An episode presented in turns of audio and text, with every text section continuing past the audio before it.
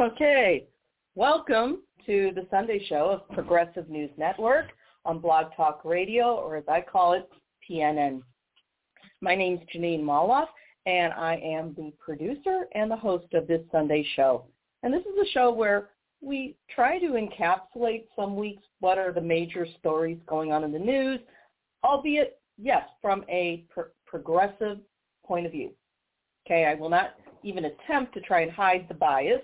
Everybody has one, and we're progressive. There's enough conservative voices out there that want to drown out everyone else. This is progressive. When I say progressive, to me, being progressive or liberal or what leftist, whatever you call the word, to me means open-minded. Okay, it always has. Other people, and they're entitled to, but don't tell me what I mean by it because that's what I mean by it. Being fair, being honest, and being open-minded. Uh, this is not the kind of show where I welcome callers unless I announce it at the beginning of the show. And the reason I do that is because I'm frankly sick and tired of the chorus of ditto heads, know nothings, QAnon morons that basically want to join the peanut gallery and spout off their opinions where they really don't know what they're talking about. Okay? Plus, my colleagues and I, we pay for this time. I'm not about to allow somebody who wants to just drown us out to basically freeload on our on our dime. It's not going to happen. So if you saw the advert today, excuse me here, if you saw the advert today, you saw that we're going to focus on a couple different things. Some weeks we focus on one story in depth. Other weeks we do two or three. It just depends on what's you know happening in the news cycle. And there was a lot going on this week, so this Sunday show is going to focus, uh, number one, on the confirmation vote for Judge Ketanji Brown Jackson.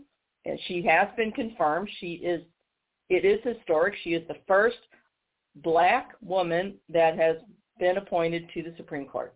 We're also, in conjunction with that story, we're going to talk about the overt, not so subtle bigotry of the GOP. It was on parade this week and I, I just wanted to scream, you know, to the point where Senator Tom Cotton practically, he literally implied, if not stated, that Judge Ketanji Brown Jackson was a Nazi sympathizer. Now, I called Senator Cotton's office and left a message. Excuse me. it, it's everything's in bloom right now in St. Louis. I called Senator Cotton's office and I'm very open about the fact that I am a proud Jewish woman. I am a Reformed Jew, which means, yes, I believe in modernity. Okay? And I believe that rights, including religious rights, should be equal between men and women. Okay? So, and, and really, I guess you could say all genders. Uh, again, I'm just first learning that stuff. But the point is, I, I'm on that, you know, spectrum. In other words, I, I believe in equality, including in religion. Um, that being said, when Tom Cotton, who is a white, generically Christian male, made, slandered and defamed Judge Jackson in that manner, I had to leave a message for him. And it was on a personal level.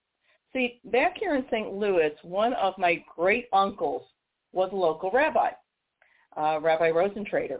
And during the lead up to World War II, fam- Jewish families here and other parts of the U.S. were getting letters from relatives that were still in Europe saying that the Holocaust was starting. People were already disappearing. Uh, very similar to what's going on in Ukraine, the Russian attack on the Ukrainian people. And there was a group of rabbis, including my uncle, Rabbi Rosentrader, who worked very hard to get an audience with then President FDR, Franklin Delano Roosevelt. They wanted some Christian clergy to come with them in an interfaith appeal. They could not get a single member of the Christian clergy that was white to come with. Not from the Catholic Church, not from any Protestant sects, not evangelical, nothing but they could get some Christian members of the clergy to come with them, namely the black ministers. God bless them. So for Tom Cotton to call a black woman somebody who is sympathizing with Nazis is just beyond the pale. I, just wasn't going to take it. Senator Cotton needs to get his facts straight, you know. But then that would be about telling the truth, and of course we can't have that. Not in the GOP anyway. So that's the first story. The bigotry on parade, the way Judge Ketanji Brown Jackson has been slandered and libeled and defamed, and she knew the game. She had to keep cool and look charming, and more so than than white women, but all women know that when you get into a position of power, you're about to, you ha- you can't look too aggressive. This is the other poison besides racism, the poison of misogyny. And she held it, you know, together. Um, and it was disgusting. All right. The next story, we're going to discuss some aspects of the humanitarian emergency in Ukraine as Russian troops kidnap Ukrainian civilians and hold them in what can only be called prison or concentration camps. All right? And again, as a Jew who lost family in the Holocaust, I can call them concentration camp. No white Christian can. Sorry, Chica, it doesn't work that way. And again, my question is, when will the president authorize a no-fly zone? Okay? And then finally, I'm going to discuss a story that's received very little press coverage in the mainstream, and namely that is the global civil disobedience that uh, we saw in parade by climate scientists that coincides with the release of the final IPCC climate report. Okay? And the last IPCC report blatantly states that we are headed to irreversible climate disaster. And yet the corporate media just pretty much ignored it.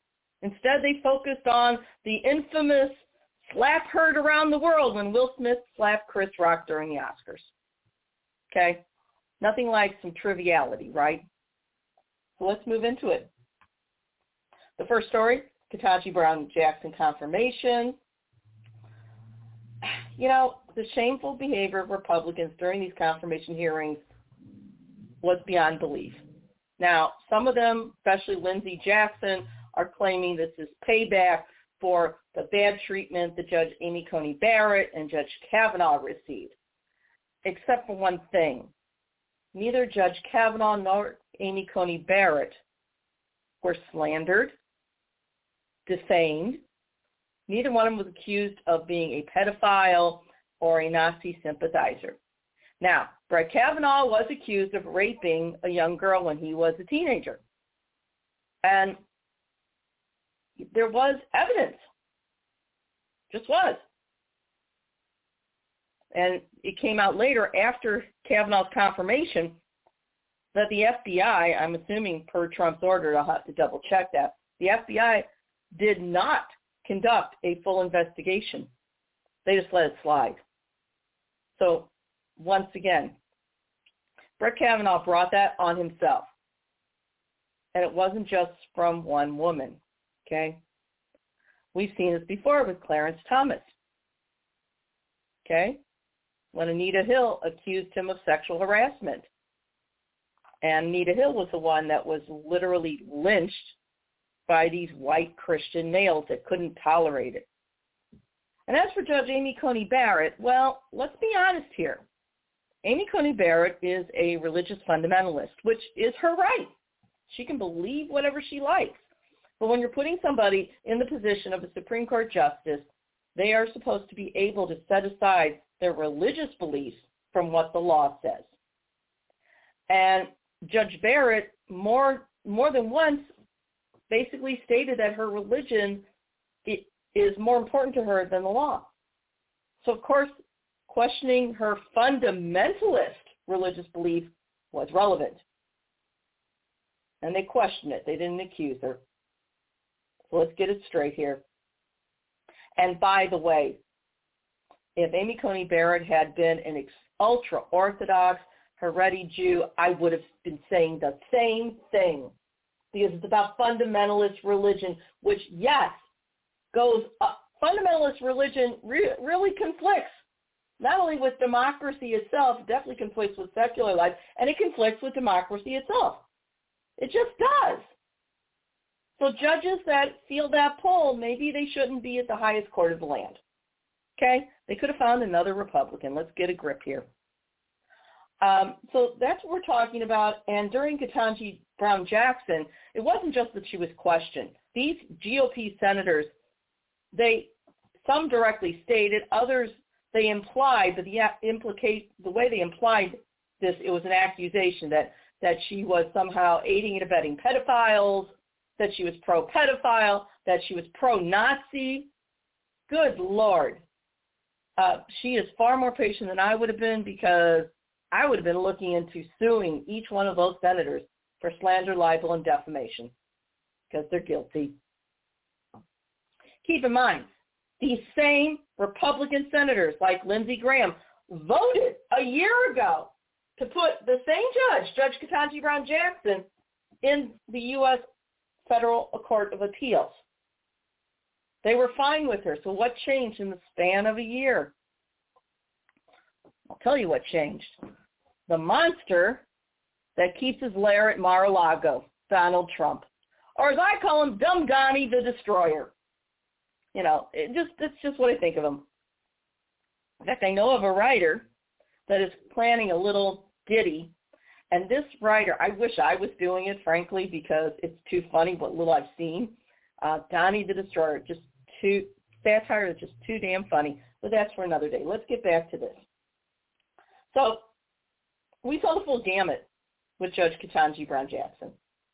Everything from every, with the exception of three Republicans, after the confirmation vote, every Republican except for three stomped out of the Senate like a bunch of petulant toddlers with overloaded diapers. Then we see Ted Cruz questioning the judge earlier over whether she believes, get this, that babies are racist. What an incredibly stupid question. But it's feeding to the QAnon nut jobs, all right, that hate the idea of critical race theory. Look, when these QAnons and, and Republicans, when they're saying critical race theory, that is not what they mean. That's just bigot code for telling the truth about systemic racism, period. And then we saw the slandering and defaming, as I said before, of this judge, again, accusing her of aiding and abetting pedophiles, accusing her of being a Nazi sympathizer. And then now, now we have Lindsey Graham. He's running, I guess it's a campaign commercial, you know, complaining that Dems abused Amy Coney Barrett and Brett Kavanaugh, so he thinks turnabout's fair play. You know, Lady Lindsey, and, and I found out this little this little tidbit. Okay, I, I forgot who told me it's gossip. I admit it. I don't know if it's true or not, but Lindsey Graham is allegedly known in the D.C. party circuit as Lady Lindsey, and you can figure that out from there. And he likes to throw stones. Maybe he shouldn't. You know, might break his own glass house. Get what I'm saying? Lady Lindsey claims that he merely asks tough questions, but the evidence shows otherwise. Whether by indirectly implying or by direct accusation, the GOP lynch mob, and that's what it was, defamed this judge. Again, Senator Tom Cotton calling her out as a Nazi sympathizer. Florida, Florida Senator Marco Rubio made the specious claim that he didn't use his ethnicity as a tool to get elected. Really? He didn't cry he was a poor little boy from Cuba? Really? You know, once again, this is all being triggered by that big, fat, ugly beast with the damn comb over at Mar-a-Lago. The Donald, which again, I know I'm being really kind of kind of silly today, but to have to report this nonsense, and it is nonsense. I, I I never thought I would see such garbage, such immature juvenile behavior coming out of alleged adults, much less U.S. senators. Um, absolute garbage. You know, and then with Trump, what's the deal with the Donald? I'm kind of doing stream of consciousness today. I mean, to me, the Donald sounds like he is the autistic, and I don't mean to insult autistic people. Some of them are, many are very lovely, but the Donald, really? That that's there's something. It's beyond egotistical. It is asinine. But anyway, all these GOP senators, they just had a lynch mob. They're mainly white Christian males. They circled the, you know, the lynch mob wagons, and they pulled out every racist, neo-Nazi trope, either directly or by using dog whistles in order to slander, libel, and defame this judge. And it was all premeditated. You know, you have Tucker Carlson mispronouncing her first name. He knows how to pronounce it. It's not that difficult, Katanji. But that is, again, a racist trope signaling the alien other. My own two senators from Missouri were also involved. Now, predictably, Roy Blunt, who is a, I think in the Senate he's considered number three or number four in terms of the leadership. And you've seen Roy Blunt standing either right to the side of Mitch McConnell or right behind, you see his face. So Roy's not trying to hide. But then when he's asked a question, he never answers it. Okay? And predictably, he kept quiet, you know, because good old Roy likes to see which way the wind's blowing politically because he's a coward. He refused to give any opinions other than he would vote no for this judge, which he admitted was eminently, highly qualified. And his excuse was, quote, judicial philosophy, which is bigot code for I won't vote for a Democrat, liberal, or minority that doesn't automatically march lockstep with the dictates established by the GOP of Trump. Again, my opinion. But judicial philosophy, the judge was asked, she doesn't have a judicial philosophy. You know, she looks at it case by case and measures the case on its merits and, and is it consistent with the original doctrine of the Constitution? How much fairer can you get? I thought these GOPers were so originalist, which I, I'm going to say I'm not an originalist. I, I believe this should be a living document, but again, she played their game. She's an originalist. She behaves as an originalist. So again, what where's the problem with the judicial philosophy, Senator Blunt? You know, he can't. He got caught in his own lame hypocrisy. You know, or I should say, Roy Blunt got caught in his own impotent philosophy. Okay, little T there. Now my other senator, oh Jesus, Josh Hawley, total embarrassment. I, I mean, he all but accused her of pedophilia or basically enabling pedophiles. Again, personally, I wish the judge would sue Hawley in particular for slander and defamation because you know what? She'd win. So the Republicans continue their ugly attacks, okay? And this is all basically feeding red meat to the QAnon racist neo-Nazis in the GOP of Trump. That's it. There is nothing else to say. And they're using pedophilia, projecting their own vices onto other people. They can't win an argument on its merits. They, they scream, pedophile! You know, it's like when Cenk Uygur on the Young Turks, you know, shows how these GOPers distract everybody. They're talking about serious, and they go, squirrel! These guys go, pedophile! That's all it is. And unfortunately, the white Christian conservative majority eats it up. It's shameful. You know, ask somebody who is part Hispanic and who is a Jew, a religious minority. I can attest to the vile bigotry in this country. Okay, it, it's not as bad as what a black woman goes through. No, not at all but the religious bigotry against non-Christians in this country is palpable. It just is. So they went through this. And keep in mind, this is a judge. Not only is she a graduate of the Harvard Law School, that both her degrees are from Harvard, she clerked for the very justice that she's going to be replacing, Steve Breyer. She was one of the editors of the Harvard Law Review, which is very prestigious. Done multiple jobs. You know, unlike Neil Gorsuch, who basically was an administrative judge and, and a corporate attorney, Judge Ketanji Brown Jackson has more actual trial experience than the rest of the entire Supreme Court totaled together. She is the most qualified, and these white Christian GOP pigs had to try and lynch her. The only thing they were missing were their white hoods and their swastikas. And I admit I'm hot about this because this judge, this woman should not have had to go through this. Seriously. It disgusted me. So I can't say I'm surprised because I'm not. And I know I've been railing for about, eh, what, 20 minutes? Let's move on. So these people slandered her. They, uh, you know, apparently Senator Roger Wicker, who's a Republican, according to the Guardian, said in late January, even before Jackson was nominated, this was when President Biden said he would nominate a black woman. You know, he said that President Biden's appoint, you know, suggested appointee would quote be the beneficiary of affirmative action. Okay.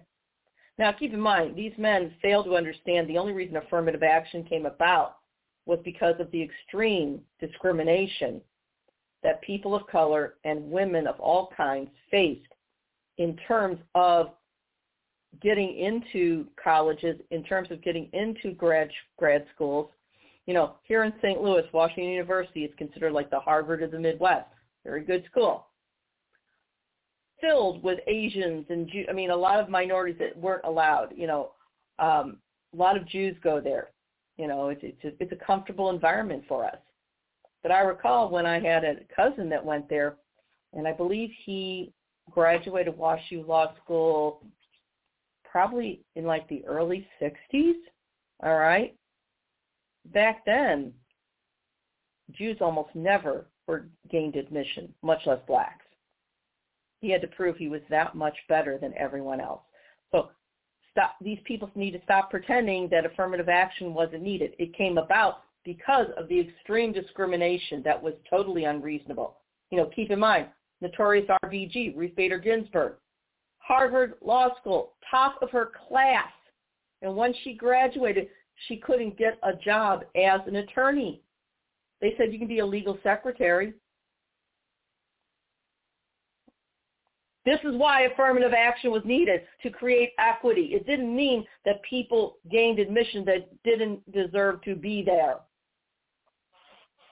You people, and I do mean that in the most, when I'm talking about white the white majority, I mean you people in the most derogatory sense of the phrase. You people need to get over yourselves. Okay? So that was one of the remarks. Tucker Carlson, you know, once again, um, he was demanding that the White House release the judge's LSAT score, which is the law school admissions test. I don't, first of all, it's not relevant because she, I believe she was top of her graduating class from law school what does it take? And then he mispronounced her words. Um, you know, again, she is considered one of the most qualified Supreme Court nominees in recent history, according to the Washington Post. Again, past jobs, Supreme Court clerk, public defender, district court judge, member of the U.S. Sentencing Commission, and a federal appeals judge. What does it take? Okay. And then they were implying that after that that she was sympathetic to pedophiles, especially Josh Hawley pushing that. Josh Hawley pushed that lynch mob. Okay, it was in a Twitter thread uh, that was before several days before the hearings began, and he claimed in his Twitter that Judge Jackson quote had a pattern of letting child porn offenders off the hook for their appalling crimes end quote. Now, Hawley's claims were debunked by fact checkers as documented by the Washington Post. They were also debunked by conservative legal experts as documented by the National Review in an article entitled Senator Hawley's Disingenuous Attack Against Judge Jackson's Record on Child Pornography. And the last time I checked, the National Review was hardly a bastion of liberal thought. It is a conservative publication. Okay, Hawley got caught. He just got caught.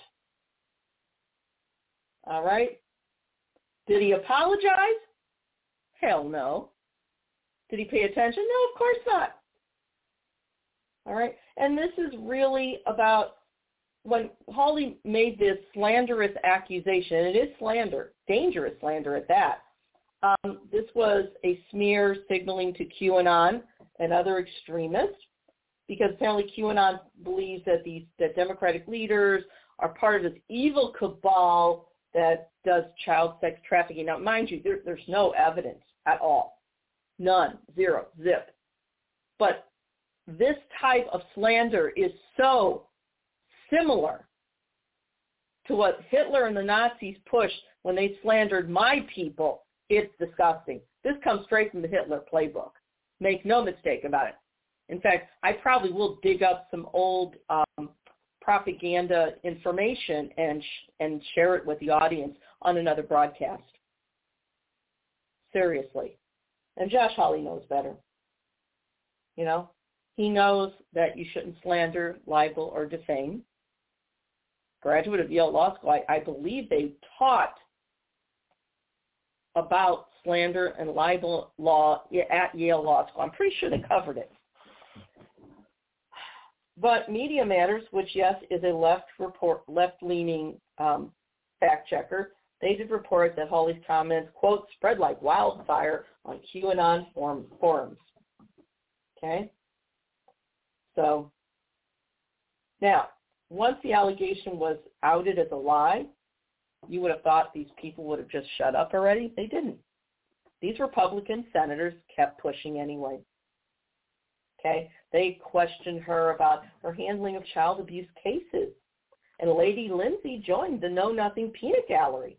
Now keep in mind, Lady Lindsey, Lindsey Graham, ironically voted yes to confirm Jackson to the U.S. Court of Appeals for the D.C. Circuit a year ago.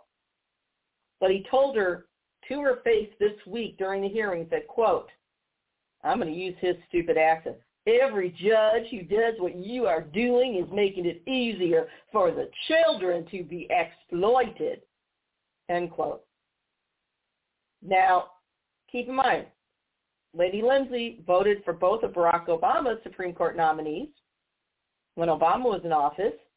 He knows quality when he sees it, but now he's uh, trying to be an ally of Donald Trump, the monster of Mar-a-Lago. I think that's what I'm going to call him from now on. And this, you know, according to this article, this is a uh, this is an article that ran in. Um, give me a second here. This article is based uh, ran in the Guardian. The art, author is Joan Joan E. Greve. That's her name. So this is where I'm getting this information, among other places. Now, um, Graham's trying to become an ally of the monster of Mar-a-Lago, aka the the Donald. Um, and this is and, and this writer is saying that Lindsey Graham's response really could be a case study in the GOP's party's move to the far fascist right. And I would go further and say it's a case study in GOP cowardice when faced with what can only be called a racist, neo-Confederate, neo-Nazi lynch mob. I'm going there. If you don't, if some of you don't like it, there's other people quoted. Tara Setmayer, I think I'm saying her name right, was a former House Republican communications advisor. Uh, she left the party in 2020, and she was quoted as saying the following, quote, Lindsey Graham is the epitome of a political parasite. He needs to have a host in order to thrive. He did it with John McCain. He did it again with Donald Trump, and now he's doing it with the MAGA QAnon base in order to maintain relevancy, end quote. There's another quote from Jim Manley, who was a former, so we've got one quote from the Republican side. Now another from the more cons- the more corporate Dem side. Jim Manley was a former senior advisor to the late Democratic Senate Majority Leader Harry Reid, and he said that you know this behavior was quote shocking yet not surprising behavior of all these Senate Republicans. And Manley was quoted saying, quote, it was one thing to work in the Senate and to watch traditionally conservative senators like Chuck Grassley spouting, start spouting Tea Party lines in 2009 and 2010. But to see more and more House and Senate Republicans spout QAnon-friendly talking points is a whole nother ballgame and shows to me that there's a real poison moving through the Republican Party, end quote. Now, there were three Republicans that remained civil and did their job, and they voted for Judge Jackson. And then they behaved in the Senate chamber like civil professionals, like adults. And that was, um, excuse me, Susan Collins, Lisa Murkowski, and Mitt Romney. So, of course, the house, one of the House nut jobs, Marjorie Taylor Greene, had to slander those three Republicans. Okay? So she went and slandered them, and I'm going to try and sound like MJT. I mean, MTG, excuse me, Marjorie Taylor Greene. Any senator voting to confirm KJB is pro-pedophile, just like she is. You are either a senator that supports child rapists, child pornography, and the most vile child predators, or you are a senator who protects children and votes no to KJB. Okay. I would hate to see. it's obvious that Marjorie Taylor Greene comes from the very shallow end of the gene pool. Okay. Um, possibly, I'm making a joke, possibly inbred like hell, but there you go. Um, and again, Setmayer, who was, Tara Mayer, who was a Republican communications um, aide, she basically warned that when when Republican leaders refuse to condemn the slanderous rhetoric of Greene and people like her, it's only going to increase this this behavior. She goes on to say, quote, they are in the driver's seat of today's Republican Party. And as much as the establishment wants to deny that, uh, and not only is it dangerous, but it undermines our democracy when people like this are given a platform and are given power. And it's true. Jim Manley said pretty much the same thing, echoed it. Um, Manley was quoted saying, quote, I've been saying for years, the Senate is broken. But what I saw during these confirmation hearings has got me really concerned about our fundamental ability to legislate. This is far beyond anything that I've ever seen before in my time on Capitol Hill, end quote. Okay? So that's what we're dealing with here. And I will just go farther and say, look, since Donald Trump, it really started with the Tea Party. You know, as much fun as it is to blame everything on the monster of Mar-a-Lago, he doesn't get all the credit. The Tea Party started with this trial balloon. And we watched in 09 because their heads basically exploded with the idea that a black man was president. They could not fathom it. And the Tea Party grew from that overt racism and what can only be called neo-Confederate neo-Nazism. That's what it is. Period. Uh, and the members of the GOP that refuse to condemn it, that refuse to fight it, they are complicit. And that includes Roy Blunt. Bottom line. So let's move on to the next story. This is about Ukrainians in concentration camps. Now, Putin and his propagandists are calling them filtration camps. And we've seen this before. Basically what's happening is that Ukrainian civilians trying to get into another part of Europe have been kidnapped. They are held in these camps where they are interrogated, some tortured. There's reports of rape and their passport, their ID is taken from them, and then when the Russian soldiers are done with them, they're shipped on a bus to towns in Russia where they, again, don't want to be. And I can't say I blame them. You know, my dad's parents both came from Russia. They were Russian Jews. And I can tell you right now, there isn't a single person of Russian Jewish heritage that doesn't despise Russia. Because even before Putin got in power, anti-Semitism and religious bigotry, the religious lynch mob was alive and well through the Russian Orthodox Church against both Muslims, Buddhists, and Jews. You know, the pogrom was instituted. This was before the communists were in charge. This was during the time of the czars, the tail end. The pogroms were instituted and r- really um, caused by the Russian Orthodox Church, and it wasn't like Fiddler on the Roof. They didn't get warnings. You know, Hollywood needs to stop down downplaying it. I remember my grandmother telling me stories. These thugs on horseback would just, with the horse and all, just knock your door down. They bayoneted babies. My great grandmother had just given birth in one instance. She had to hide in a snowdrift. God only knows how long she was there. Okay, the pogrom that it was a genocide. Make no mistake about it. Russia has a long history of it. And what's happening in Ukraine, you know, Zelensky is going to be on 60 Minutes tonight. And one of the statements he made in the in the advert I saw made sense. He said, "This is a war against modernity," and it is. Putin really likes the Russian Orthodox Church. This is worldwide. You see these fascists creeping up, and it's not just the traditional fascists where it's corporate rule. These are, when I say fascists, neo-Nazis that basically they want women to be subservient and pop up as many babies as they want because that's how you grow armies. They want people of color to either be enslaved or disappear. They want religious minorities like Muslims and Jews to be dead and gone. They're, the LGBTQ community want dead and gone. There's no guesswork here. These people are blatant about it. This is, they hate modernity. They hate change. They want to live back in medieval times practically, except maybe with some electricity. And Zelensky's got it nail on the head.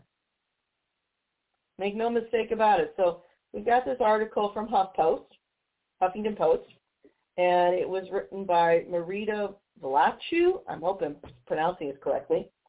And it's in the World News section. It was published um, several days ago, April 5th. And the headline is Mariupol women report Russians taking Ukrainians to filtration camps. Witnesses say Russian officers are subjecting Ukrainian civilians to interrogation and confiscation of personal items before moving them to Russia. Once they're moved to Russia, you know what's going to happen. They're going to be put in re-education camps, which is translation. They're going to be put in a distant prison in the coldest part of the continent where they will be tortured, abused, brainwashed, some murdered. Look, there's nothing new here. Putin did this with Chechnya, and the world just didn't do much. Let's be honest. Let's be honest about this. And the sad part about Chechnya, which President Zelensky is trying to get through to the rest of Europe, my prediction is, God forbid, if Chechnya, I'm not Chechnya, if if Ukraine falls, yeah, I believe the rest of Europe is next. You don't have to look any further than a map to see what Putin's doing.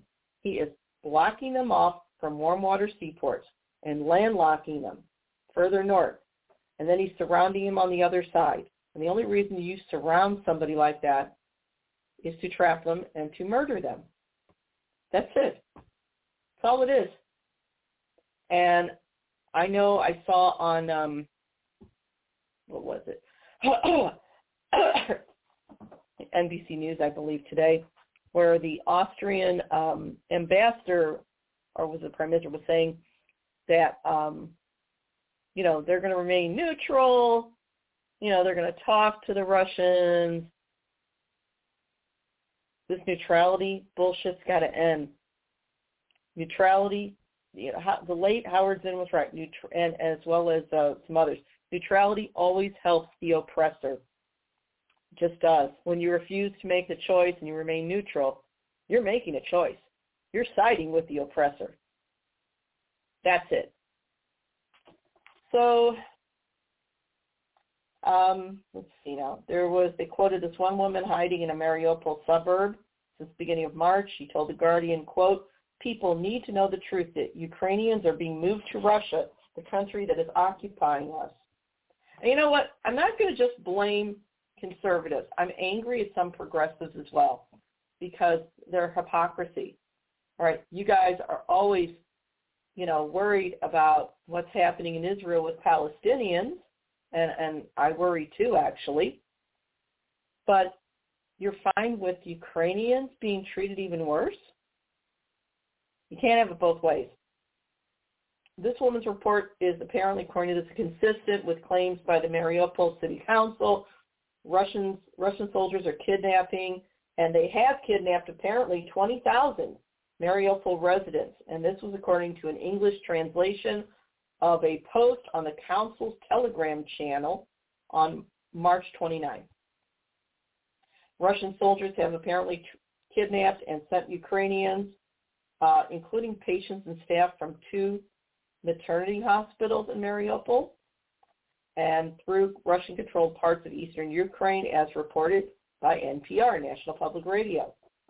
Uh, the woman that told The Guardian this, she was part of a group of some two to 300 people who were taken to Novoazovsk, Ukraine, in a bus. Now, the filtration tents, this is where kidnapped Ukrainian civilians are abused further. Okay? These are just military tents. She had, this woman said she had her photo and fingerprints taken. She was questioned about her ties to the Ukrainian military. And get this, her opinion on the war. And then she was sent to the Russian town of Rostov. Now, the opinion about the war is significant because, keep in mind, Russians aren't allowed to have opinions that Vladimir Putin doesn't like. Okay? Keep in mind, Putin just pushed through a dubious law, in air quotes, because, again, law should be about justice, not this bullshit. And the law basically is if you criticize what the Russians are doing in Ukraine, or if you dare to even call it a war, which it is, then you can get 15 years in jail, in prison. Um, other people reported that they had they had to hand in their phones and passwords so that these officers could get their phone contacts and register them in a database. That was as reported by the Washington Post. Again, straight from the Nazi playbook. This is exactly what Hitler did. You know, it's ironic that Putin keeps telling the lie that they are invading Ukraine because they're trying to save people from the Nazis when the truth is Vladimir Putin's the real Nazi. Now, before you guys scream and say, but Russia helped, you know, helped defeat the Nazis in World War II. Yes and no. Russia did a lot, but it's not for the reason you think. In the early part of the war, when Hitler was on the rise, Stalin, who was the leader of Russia then, and Hitler had a, they both signed a non-aggression pact. So Russia was working hand in hand. Russia was fine with what Hitler was doing. Absolutely fine.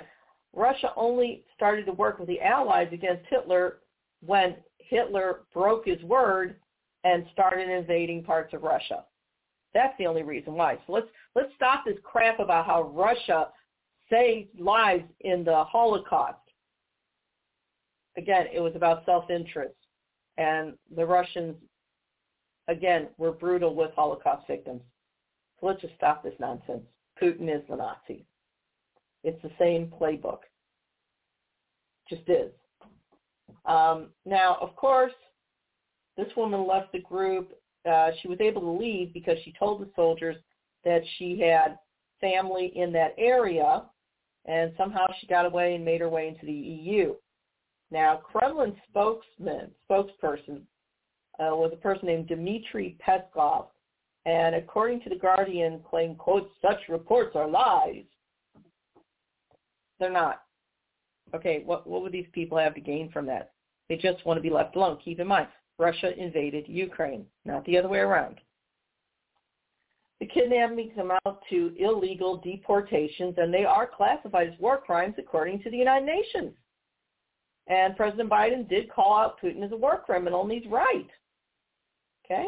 And the pre- President Biden uh, pledged extra sanctions after atrocities in Bucha, Bucha were documented, according to HuffPost. Um, now, according to Moscow, according to Washington Post, Moscow uh, said that in March they rescued some 420,000 people, quote, from dangerous regions of Ukraine, the Donetsk and Luhansk People's Republic, and evacuated them to Russia, end quote. Um, you know, once again, This is absurd. All right, it just is. And for Vladimir Putin to assert that he and his troops are trying to protect Ukrainians from Nazis, you know, inferring that Vladimir Zelensky, the president of Ukraine, is a Nazi, that's that's the height of absurdity. First of all, Zelensky's Jewish. I've heard a lot of non-Jews say, well, he's of Jewish heritage. Okay, that is code for we don't really understand what Jews are about and what they've gone through, and frankly, we're just thinking he's not really Jewish because he's not following all the traditions. Like Christianity, Judaism has different sects. Just as not all Christians are ultra-Orthodox Catholics, not all Jews are ultra-Orthodox. There's different sects. There's Reformed, there's Conservative, there's Orthodox, there's Haredi, which is ultra-Orthodox. And the fact is, a lot of Jews, including a lot of Jews here in the U.S., you could say are of Jewish heritage because, frankly, it's difficult to openly practice. It just is still. Melting pot, if you will, sought to erase us. I grew up from hearing from my mother, it's nobody's business what you are because you never know who's a hater. You know, where people were, my father was questioning, you know, he had to just kind of say he he just generic American, just not even mention that he was Jewish, or he'd be denied jobs. This was when I was a child. It was in the 1960s. This is real. So when you say that Zelensky's just of Jewish heritage, he's a Jew. Okay, because you know what? When Hitler came marching through, murdering us, he didn't care if you were just nominally Jewish or you were ultra-Orthodox. Everybody went. Okay? Zelensky is a Jew. His father was the only, his grandfather of four brothers was the only one that survived the Holocaust. How dare Vladimir Putin try to smear Zelensky? How dare he? Meanwhile, while Zelensky is there on the ground with his people, refusing to leave, Vladimir Putin won't even sit he has to sit 30 feet away from somebody because he's so paranoid about COVID. His grown daughters live in the lap of luxury in Switzerland and in France. You know, bottom line is this, Putin is a war criminal and Putin's a Nazi. Now, according to this article, and again, I'm being very opinionated today. I realize that I'm that angry about this. We don't need to think twice about this. Bathsheba Crocker, who is the U.S. ambassador to the UN, was quoted, quote, these acts, which in past Russian operations have included targeted killings, kidnappings, forced disappearances, unjust detentions, and the use of torture would likely target those who oppose Russian actions. It's true. Just the term filtration camps. It's propagandistic language, and it originates from the old Soviet Union at the end of World War II keep in mind, before he was a political candidate, where did Putin build his career? The KGB. The KGB, which is basically, I guess it would be the Russian equivalent of the Gestapo. Okay? And there's a saying, once KGB, always KGB.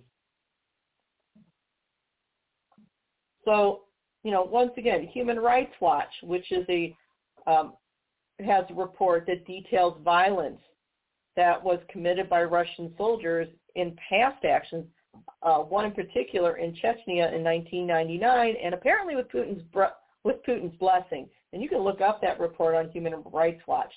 Um, and you know, and they use the same term, filtration camps. And in the filtration camp in Chechnya in '99, um, this occurred during Putin's first month in power. And um, this is, you know, nothing new here. Now, um, Human Rights Watch is a non-for-profit that protects um, not just women, but protects the LGBTQ community. Okay, and, and we know that you know Putin is a homophobe. Nothing new there. Okay. And this Ukrainian war has people worried that, you know, it's going to be like Chechnya. Thomas de Waal is a journalist, and he covered um, that area around Chechnya in the 1990s, and he told NPR, quote, there are some pretty disturbing parallels. The use of heavy artillery, the indiscriminate attacking of an urban center. They bring back some pretty terrible memories for those of us who covered the Chechnya War of the 1990s. And end quote. And so the idea is that Mariupol is a southern port city. And that's where a lot of people, um, you know, were taken. That's where the filtration camps originated. And they faced continued bombardments. Okay, there's nothing new here, folks. This, the New York Times reported upon this, and this is a piece by um, yeah, Richard Perez Pena. Okay, and uh, the title is "What Happened on Day 41 of the War in Ukraine." Okay, and they quoted Zelensky. Quote: Now the world can see what Russia did in Bucha. Um, and then he goes on. Just this past Tuesday, um, Zelensky accuses Russia. I'm sorry, the title Zelensky accuses Russia of atrocities and criticizes UN's inaction. My bad. Um, that's the article by Richard Perez Pena. And anybody can make a mistake. I'll admit it. So just this past Tuesday, Zelensky addressed the UN Security Council on Russian atrocities. And keep in mind, Russia is a member of the five-member Security Council that are permanent members, and they have a veto power. Russia shouldn't be on it. In fact, I think if you're going to keep the UN at all, it needs to be majorly reformed. But, uh, excuse me. so, you know, the atrocities in the Kiev suburbs keeps mounting. Um, Zelensky delivered what they called a scathing speech. He accused Russia of, quote, a litany of horrors and questioned whether a world body that takes no action to stop a war serves any purpose, end quote. And he spoke for, uh, in a video link. He compared Russian forces to the Islamic State, and he demanded a Nuremberg-like war crimes tribunal. He also vented some pretty bad, some pretty bitter frustration, and I can't say I blame him. And he knew the council, you know, Russia's one of the five permanent members, and that they're going to do nothing but talk. Now, from Zelensky's speech, quote, where is the security the Security Council needs to guarantee? And that's where he's questioning whether Russia deserves to keep its seat on the council. Quote, are you ready to close the UN? Do you think that the time of international law is gone? If your answer is no, then you need to act immediately, end quote. Then the chamber became very silent. There was a short video where Zelensky's government, uh, they did this video and showed the hundreds of, some of the hundreds of corpses that were strewn around the city of Bucha. And Bucha is northwest of Kiev. Um, to quote from this article, there were, quote, bloated, charred bodies of civilians, including children, end quote. Okay? Some of them, we saw the pictures, their hands were bound behind their backs. They had been shot in the head. I sincerely doubt if they shot themselves in the head. Uh, Zelensky explained that in Bucha, quote, they killed entire families, adults and children, and they tried to burn the bodies. Civilians were crushed by tanks while sitting in their cars in the middle of the road end quote. He went on adding, quote, women were raped and killed in front of their children. Their tongues were pulled out, end quote. So what was the Chinese UN ambassador doing during this film? China didn't criticize Russia. They just calmly said the Security Council should wait until investigations, you know, establish the facts in Ukraine. We have the facts. There's film. And even if you argue it's a deep fake, there's ways of detecting that.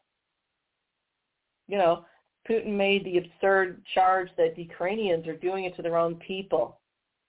That, you know, it's a Nazi government. Again, Zelensky's a Jew. Zelensky lost most of his family in the Holocaust. You know, if you're going to tell a lie, don't tell a set of incredibly stupid lies. So tired of this. Of course, the Russian the Russian ambassador to the UN made similar stupid lies. This is a person named Vasily Nebenzia, and this person reiterated Putin's lies. You know, again, there's ample evidence, but this, the ambassador said that the atrocities in Bucha had been faked. Uh, the Russian ambassador also made uh, multiple unsupported claims, including uh, quotes stating falsely that in Ukraine, where the freely elected president is a Jew who lost family members in the Holocaust, that, quote, Nazis are running the show, end quote.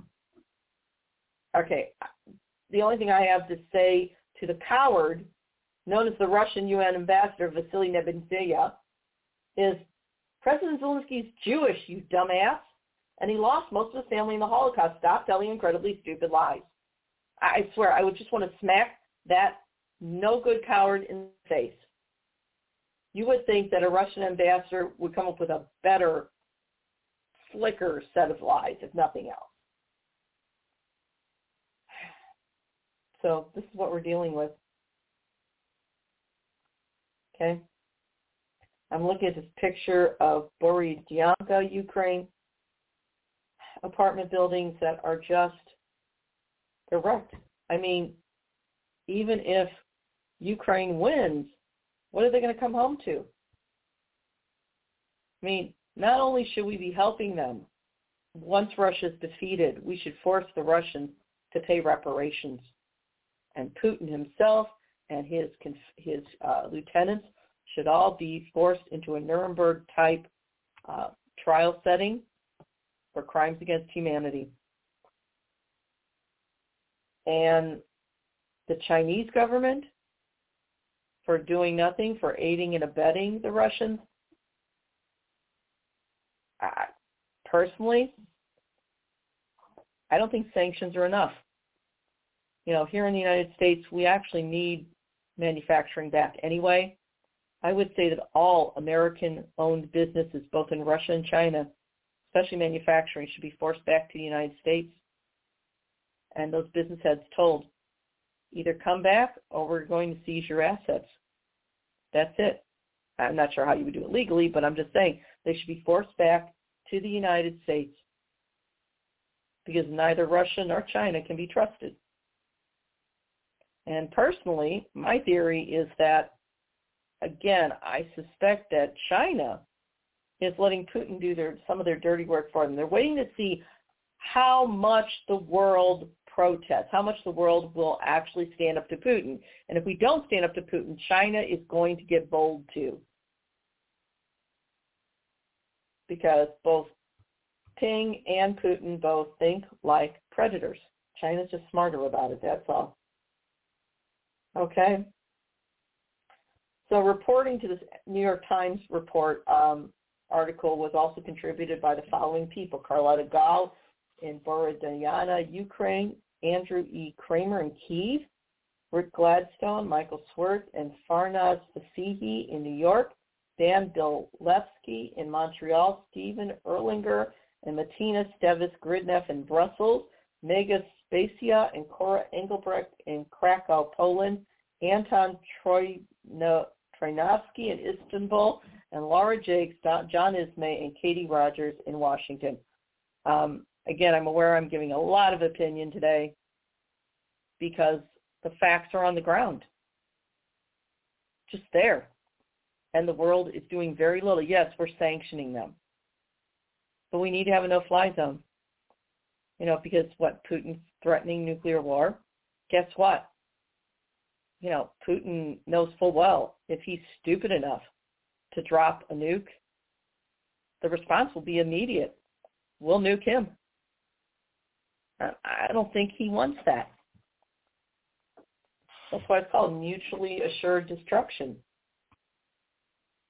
You know, once again. And, you know, I think there are other factors involved in this. I feel like the Ukrainian people are, unfortunate pawns. There's more going on. All right, so that's our second story. Our third story is very underreported. Just as these other two stories, there was a lot in there. This one was underreported. You know, we know the IPCC climate report came out, third report, the third installment actually. These reports happen every seven years roughly. And this report, um, you know, basically said it's now or never. You know, the IPCC, for those who are not unfamiliar, is the Intergovernmental Panel on Climate Change. It's it's sanctioned, it's authorized by the UN. And, you know, this is zero hour. We talked about this on the Environmental Justice Report this past Thursday. This story was really ignored. It's zero hour. We're in a state of climate emergency. And yet both corporate Democrats and Republicans are still pushing fossil fuels like a drug dealer pushes crack on the corner. But this story isn't just about the USA. Globally, we watch in horror as governments controlled by the oligarchy, the 1%, the billionaire caste, if you will, continue to push fossil fuels even when the scientific evidence clearly states that fossil fuels are the central threat to the planet's existence. The IPCC report says the situation is dire and yet, even the IPCC report has been watered down at the demand of government representatives keeping the truth from the public. That's why these scientists felt the need to do civil disobedience, including some climate scientists that chained themselves to the, the fence outside the White House. Okay? So according to The Guardian, the report was released. It was the third and final section of the IPCC's comprehensive review of climate science. Keep in mind, this report draws on the work of thousands of scientists worldwide. That's number one. Number two, you know, even the BBC report, their environmental reporter got it wrong. He claimed that he looked at the 63-page report and he misrepresented it. The 63-page part is the mere summary. The report itself is like almost 3,000 pages, like 2,900 and some odd pages. And it, each report takes about seven years to complete. And this one is really potentially the last warning before we're on an irrevocable path to what they call, quote, climate breakdown. So what is it going to take? We're trapped in a world run by billionaires and corporate behemoths. In short, we're trapped in a world run by addicts, and their, their drug of choice is money, power, and status. But the main findings of the IPCC report are saying we have to change things now. And these scientists, they were so angry that the report they'd worked hard on had been watered down that they were trying to get attention by committing acts of civil disobedience and getting arrested. So except for Reuters, practically no one in the mainstream did a story on this. And keep in mind, Reuters is a news wire agency. Newsweek, all these others, they just ignored it. Okay? Um, so once again, I saw this article in a little site called Common Dreams, uh, written by Jake Johnson. Quote, dozens arrested as scientists worldwide mobilized to demand climate revolution. Okay. One scientist quoted saying, quote, if everyone could see what I see coming, society would switch into climate emergency mode and end fossil fuels in just a few years, end quote. So this was published April 7th. More than a thousand scientists across the globe chained themselves to the doors of one, oil-friendly banks, two, blocked bridges, and three, occupied the steps of government buildings this past Wednesday because they were sending an urgent message that the ecological crisis is accelerating and only, quote, a climate revolution will be enough to avert catastrophe. excuse me. One scientist was uh, quoted saying, quote, world leaders are still expanding the fossil fuel industry as fast as they can, but this is insane. So this was, the organizers described this as, quote, the world's largest ever scientist-led civil disobedience campaign. Um, one of the report's authors, the, the scientist that helped author this report, blew the whistle. blew the whistle on the fact that the IPCC's language was watered down, quote, at the behest of governments unwilling to rapidly phase out fossil fuels. One of the report's authors said, quote, unless there are immediate and deep emissions reductions across all sectors, 1.5 degrees Celsius uh, is beyond reach. Um, their slogan was, quote, 1.5 degrees Celsius is dead. Climate revolution now. U.S. climate scientist Peter Kalmus chained himself with some others to the front door of a J.P. Morgan Chase building in L.A. He said the following, quote, I'm taking action because I feel desperate. It's the 11th hour in terms of Earth breakdown, and I feel terrified for my kids and terrified for humanity. World leaders are still expanding the fossil fuel industry as fast as they can, but this is insane. The science clearly indicates that everything we hold dear is at risk, including even civilization itself and the wonderful, beautiful, cosmically precious life on this planet. I actually don't get how any scientist who understands this could possibly stay on the sidelines at this point, end quote. The demonstration by scientists in LA. Um, in D.C., climate scientists chained themselves to the White House fence. They were arrested. Um, they demanded that President Biden declare, quote, a climate emergency. And why were they doing that? Apparently, if the president declares what is called a climate emergency, that would subsequently unlock uh, a range of tools that we could combat uh, global warming with. Now, Attorney General Merrick Garland should take note. Keep in mind, the monster of Mar-a-Lago, Donald Trump, has still not been arrested and charged, even though there's plenty of evidence of criminal uh, activity on his part. But climate scientists were arrested immediately. Notice the discrepancy in treatment, aka police malfeasance and fealty to the rich and powerful. Dr. Rose Abramoff was arrested. She was one of the scientists arrested. She had chained herself to the fence outside the White House. Quote, this is what Dr. Rose Abramoff had to say. Quote, we have not made the changes necessary to limit warming to 1.5 degrees Celsius, rendering this goal effectively impossible. We need to both understand the consequences of our inaction as well as limit fossil fuel emissions as much and as quickly as possible. I'm taking action to urge governments and society to stop ignoring the collective finding of decades of research. Let's make this crisis impossible to ignore. Now, this was all over the world. Where was the media? They just ignored it because the slap around the world, Chris Rock doing some, I'm sorry, Chris Rock making eh, a somewhat tasteless joke, and Will Smith doing something stupid, namely slapping the you-know-what out of him, that took center stage but it's not important. This is. Okay? This so these acts of civil disobedience were across the globe because these scientists are saying that the crisis is going to intensify the extreme weather we're seeing. It's going to endanger critical ecosystems and it's going to kill people worldwide. In Madrid, scientists splashed red paint, quote, on the walls and steps of the what they call the Congress of Deputies, which is like their their Congress to you know get the attention of lawmakers. This is an existential climate threat. In Germany, scientists mobilized. They blocked a bridge near the country's parliament building. There was not been an editorial published in The Guardian, um, and Professor Kalmus warned that, quote, Earth breakdown is much worse than most people realize. The science indicates that as fossil fuels continue to heat our planet, everything we love is at risk.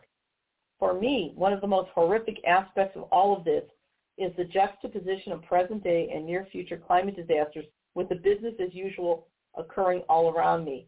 It's so surreal that I often find myself reviewing the science to make sure it's really happening. Sort of scientific nightmare arm pitch.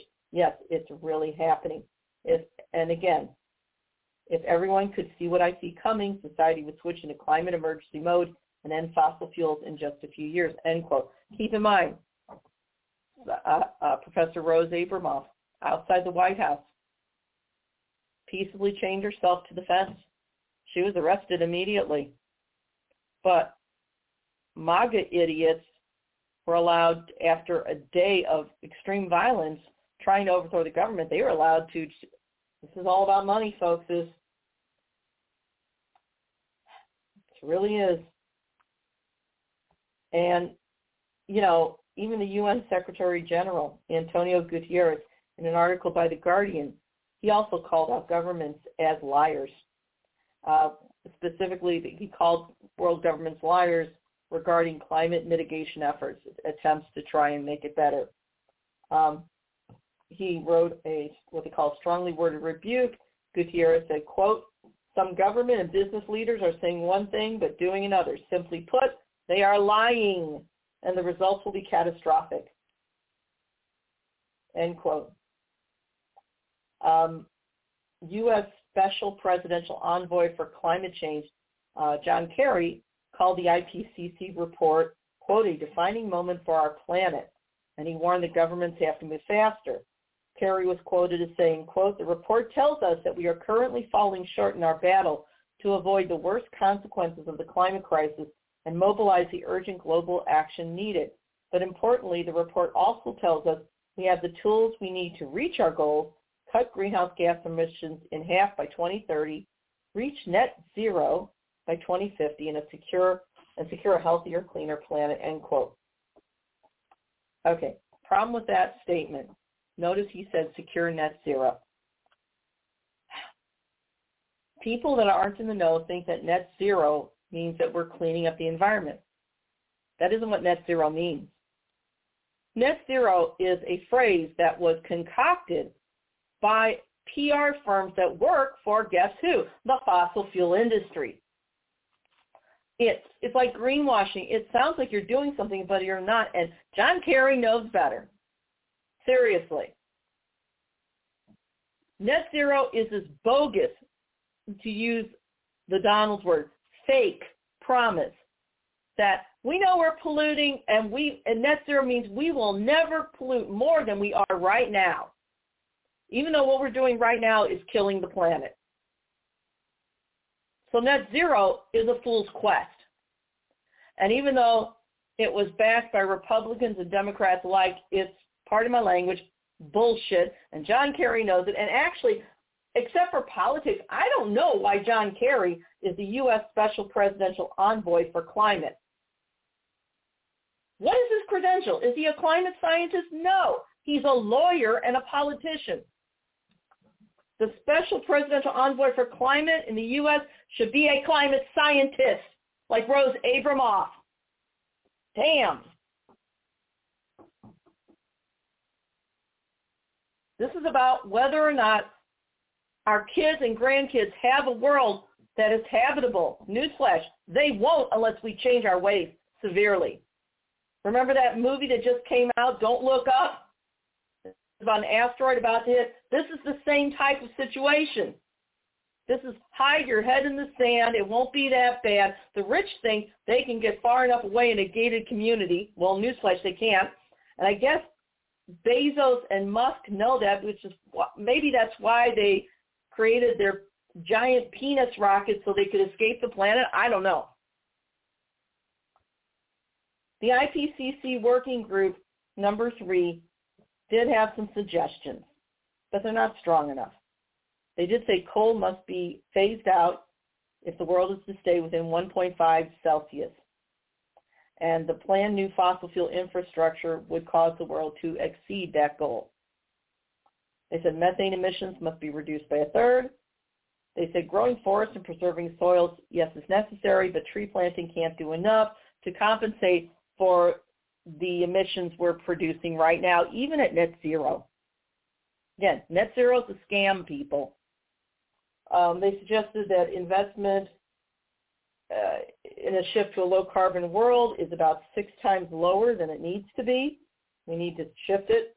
They said all sectors of the global economy, from energy to transport and such, uh, and new technologies like carbon capture storage are needed, except for one thing. These new technologies they're mentioning, like CCR, carbon carbon capture, I mean CCS, carbon capture and storage, there's no proof that it actually works.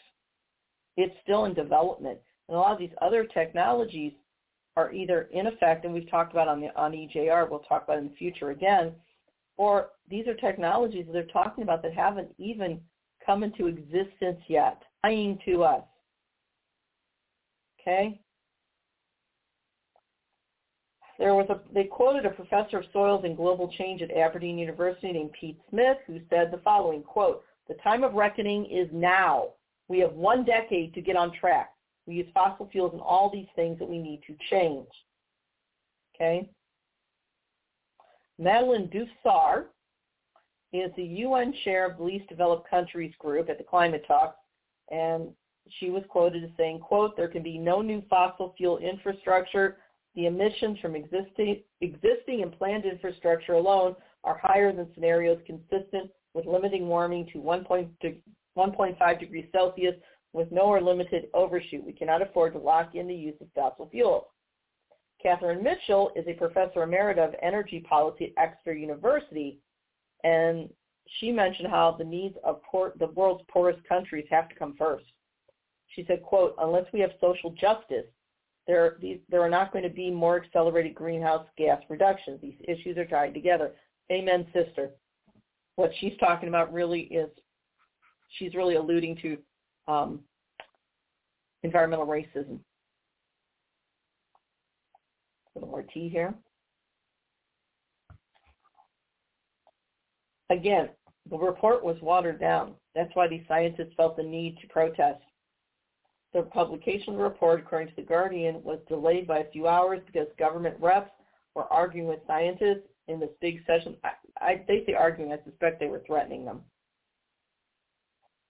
And this was over the final message in the 63-page summary, which the BBC environmental program, environmental uh, reporter called the report, just the summary. And even though IPCC reports are led by scientists, according to The Guardian, quote, governments have input on the final messages in the summary for policymakers, end quote. And, and for me, the plain fact is that governments, government reps should have no say in the report. It should be the truth as reported by scientists, period. End of story. This is about whether or not this world, this world survives, whether or not the our children, grandchildren have a world that is habitable. And we don't have a decade. We have to really change things in a few short years, truth be told. Furthermore, I would say that one way to do it, I know myself, I consider myself an environmentalist. I had to, for instance, I had to replace my my furnace to heat my home. And, you know, here in St. Louis, the winter's can get pretty cold. And I would have loved to have gone solar. I couldn't afford it. The fact very simply is this. Instead, we need to take, this is my suggestion, instead of allowing the fossil fuel industry to continue to receive taxpayer subsidies that they do not deserve or need, take them back, make them pay it back, and then take that money and cut a check or a voucher, if you will, so that every household can switch from their gas furnaces and in other words, their HVAC units, gas uh, heating and cooling, and switch to a renewable so that they can afford to do it. That's that's the only way you're gonna get people to cooperate. The greed's got to stop. It just does. And this really, this last story is the most important story of the day. Okay, all this other stuff's going to be moot. It won't matter. It is lovely that Ketanji Brown Jackson is going to be the next Supreme Court justice. I am thrilled by it. But compared to the environmental emergency, it's just not as important. It doesn't take precedence. This this is an environmental just environmental emergency. We're on a highway to hell, literally, and people are hiding their heads in the sand. We have to change our ways. And yes, we need government subsidies so that low income and middle income people can change their HVAC systems, for instance, to renewables. I would love to do it. I can't afford it. It was like triple the cost. And I was barely able to afford the furnace I received. And all those jobs that go to the fossil fuel industry, switch it over to renewables. Subsidize those workers. Do whatever you have to do. We have to change our ways immediately. It's time for the adults of this world to start behaving like adults. We have failed miserably. The kids of Extinction Rebellion are right. Greta Thunberg, she's right. And right now, unfortunately, our societies are being run by addicts. And their drug of choice is money, power, and status. It's greed. It's just that simple. So instead of worrying about whether or not Will Smith should have slapped Chris Rock and other nonsense, we need to join these climate scientists and we need to work on this immediately. There's not going to be a tomorrow. It won't make any difference. Okay, we're going to be talking about this more and more. Um, the Environmental Justice Report, which airs on Thursday evenings. Uh, again, both the Sunday show and EJR, all our shows are archived so you can access them. You can download them at any time. So you can listen to them at your leisure. Um, you can also check out my writing at my new publishing home at BuzzFlash. I am a featured contributor. Uh, I also publish at Nation of Change and Op-Ed News. Uh, we're going to be doing more and more of this. Stay tuned in. I hope, again, I know I was very excitable today because I am so tired of these corporate and conservative liars. I've hit my limit. But that being said, I hope you found some value in today's show. And with that, I say good day and oh God, God bless us. We're going to need it.